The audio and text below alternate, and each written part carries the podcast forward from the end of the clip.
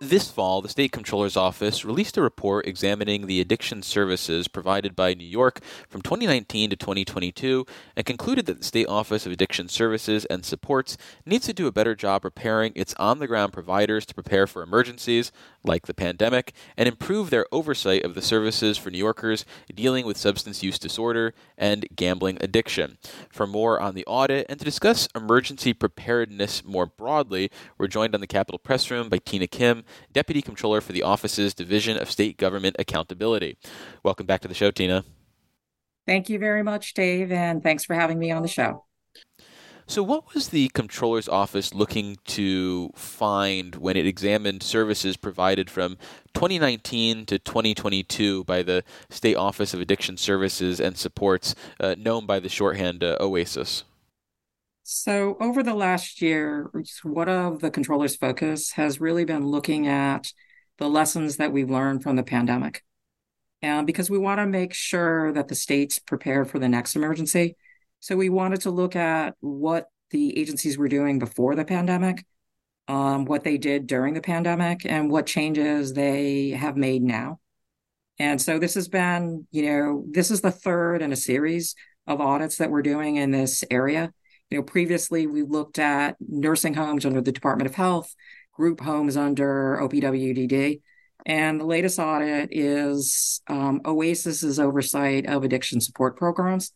So when you look at programs like this, for a large part, the services are actually provided by external providers.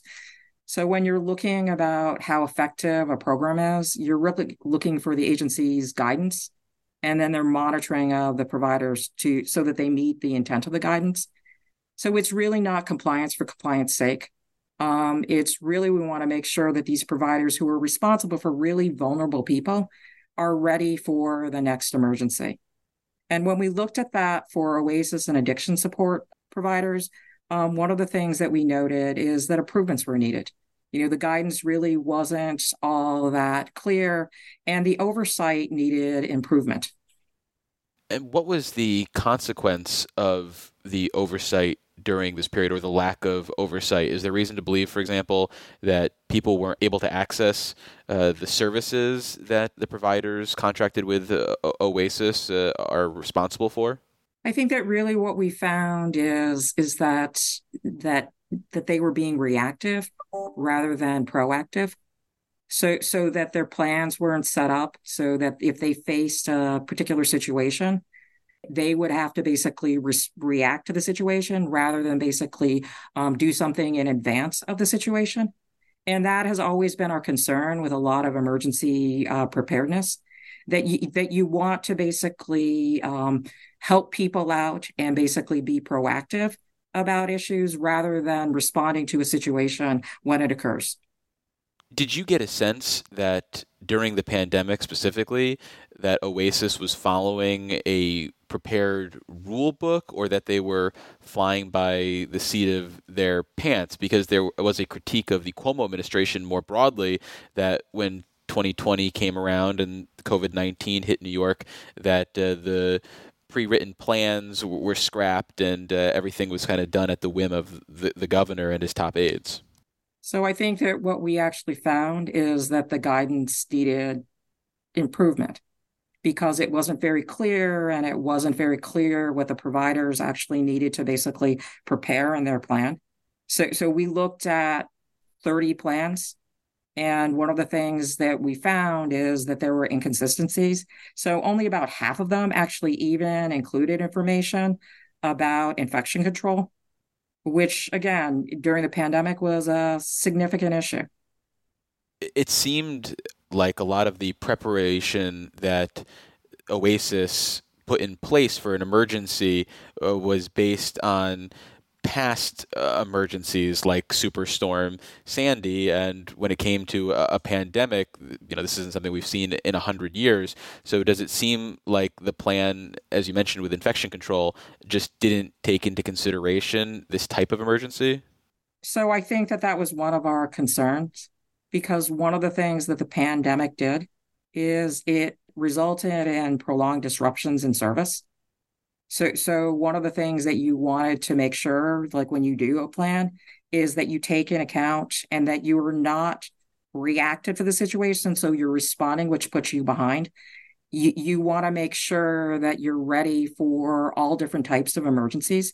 And the problem with OASIS's guidance is that it was very generalized and it left a lot up to the provider's discretion. And I think you need clearer guidance than that.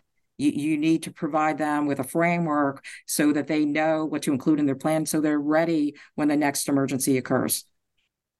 Well, how do you go about tapering your expectations for the delivery of services during, say, a pandemic? Is your expectation that the services should continue uninterrupted, or is there a sense that some disruption is expected and inevitable?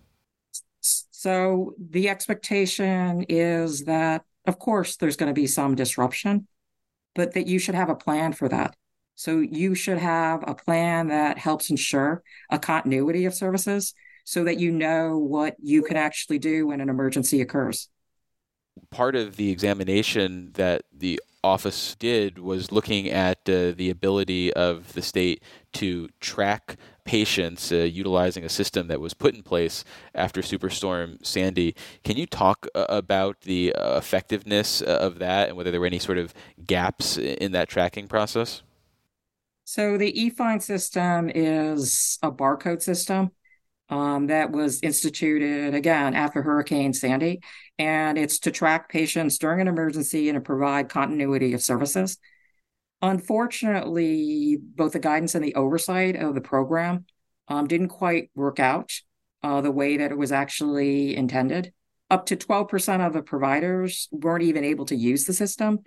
And then providers who actually had access to the system, the majority of them weren't actually even set up to use the system because you need two people to run the system. You need a coordinator and you need somebody who's basically going to basically input data into the system.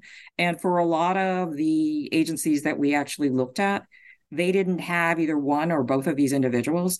And in many cases, it was basically because, you know, the person that they had assigned to basically do this had left during the pandemic. And we were of concern because after initially setting people up to do this, sending them an email after an agency was certified, OASIS didn't follow up to make sure that the providers were actually prepared in case an emergency did occur. Do you have a sense of what might have been the root of some of the shortcomings that you identified? Does it seem to be a culture issue where the values and what's stressed are different than what the comptroller's office is valuing in this case? Or does it come down to, say, a lack of personnel and resources to actually ensure that a barcode system is in place or that you can issue the best guidance possible? I think in a lot of cases, especially now, I think a commonality across many state agencies is the pandemic was difficult related to basically resources. And for a lot of agencies with like eFinds, you know, part of the issue was that there was a large turnover with staff at the providers. And then at the agencies, there's been a resource issue in terms of monitoring and enforcement. And that creates a problem. So that's one of the reasons why we at the Comptroller's Office, we understand that. So one of the things that we will always argue is that you do a risk-based approach, you know, that you collect data, that you use your data effectively, and then you target and pinpoint those providers who are at greater risk, which is, you know, a third finding in the report related to waiting lists, which is basically waiting lists are very important. They are something that helps ensure that basically you have appropriate services for an area that was critically important during the pandemic. And what we actually found is that, you know, in some cases, the data was not complete and it was not accurate, and therefore it was not being used to make decisions. The pandemic was a perfect storm for people who have addiction issues, especially related to opioids. It's something that my colleague Maria Doulis covered in her 2022 report.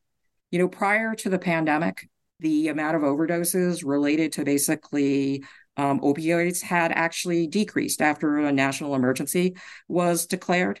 But during the pandemic, because addiction is a disease of isolation, there was a sharp increase in overdoses related to opioids. And that trend, continues to this day. I think OASIS just released data in September of 2023 related to the number of overdose deaths in New York. And that number, is significantly higher than prior to the pandemic. So this is really a critical area, and it's an area where you really need good data. So that's been another area of concern of our agency, and we focused a lot of work on. Well, finally, this review extended beyond just the worst period, the most tumultuous period of the pandemic, and seemed to look at when things went back to normal, so to speak. So did you find any significant change in OASIS's oversight as things did get back to normal? Did you find that there was adequate oversight, adequate delivery of services, so to speak? So, Dave, I think that what we found is they were responsive to the audit. So I think that they considered what we actually found, and they, according to their response, are considering improvements. They've worked on their guidance, and they're reconsidering in terms of how they do their monitoring. And that really is what we're actually looking for. And as you know, we'll be back a year from now to make sure that those changes actually occurred. Because again, this is an area that's critically important to Comptroller DiNapoli on two fronts. One, the Comptroller is a strong believer that we have to learn from past history. There is that Churchill quote, those who do not learn from history are doomed to repeat it. And the Comptroller does not want that to happen. He wants to make sure that we're ready for the next emergency. And he's devoted a lot of the resources of our office to address issues related to addiction support. We've done a lot of work, and my colleague Maria Doulis has done a lot of work in that area because it's a tragedy for New York State. And it's something that basically we all, as public servants, actually have to work on, making sure that basically we can mitigate some of the problems. Well, unfortunately, we're going to have to leave it there. We've been speaking with Tina Kim, the Deputy Comptroller for the Office's Division of State Government Accountability. Tina, thank you so much for making the time. I really appreciate it. Thank you for having me on the show, Dave. And for more Capitol Press Room content, visit CapitolPressroom.org or wherever you download your favorite podcasts. And if you listen to us from an Apple device, make sure to leave us a rating and a review so it helps other people find the show.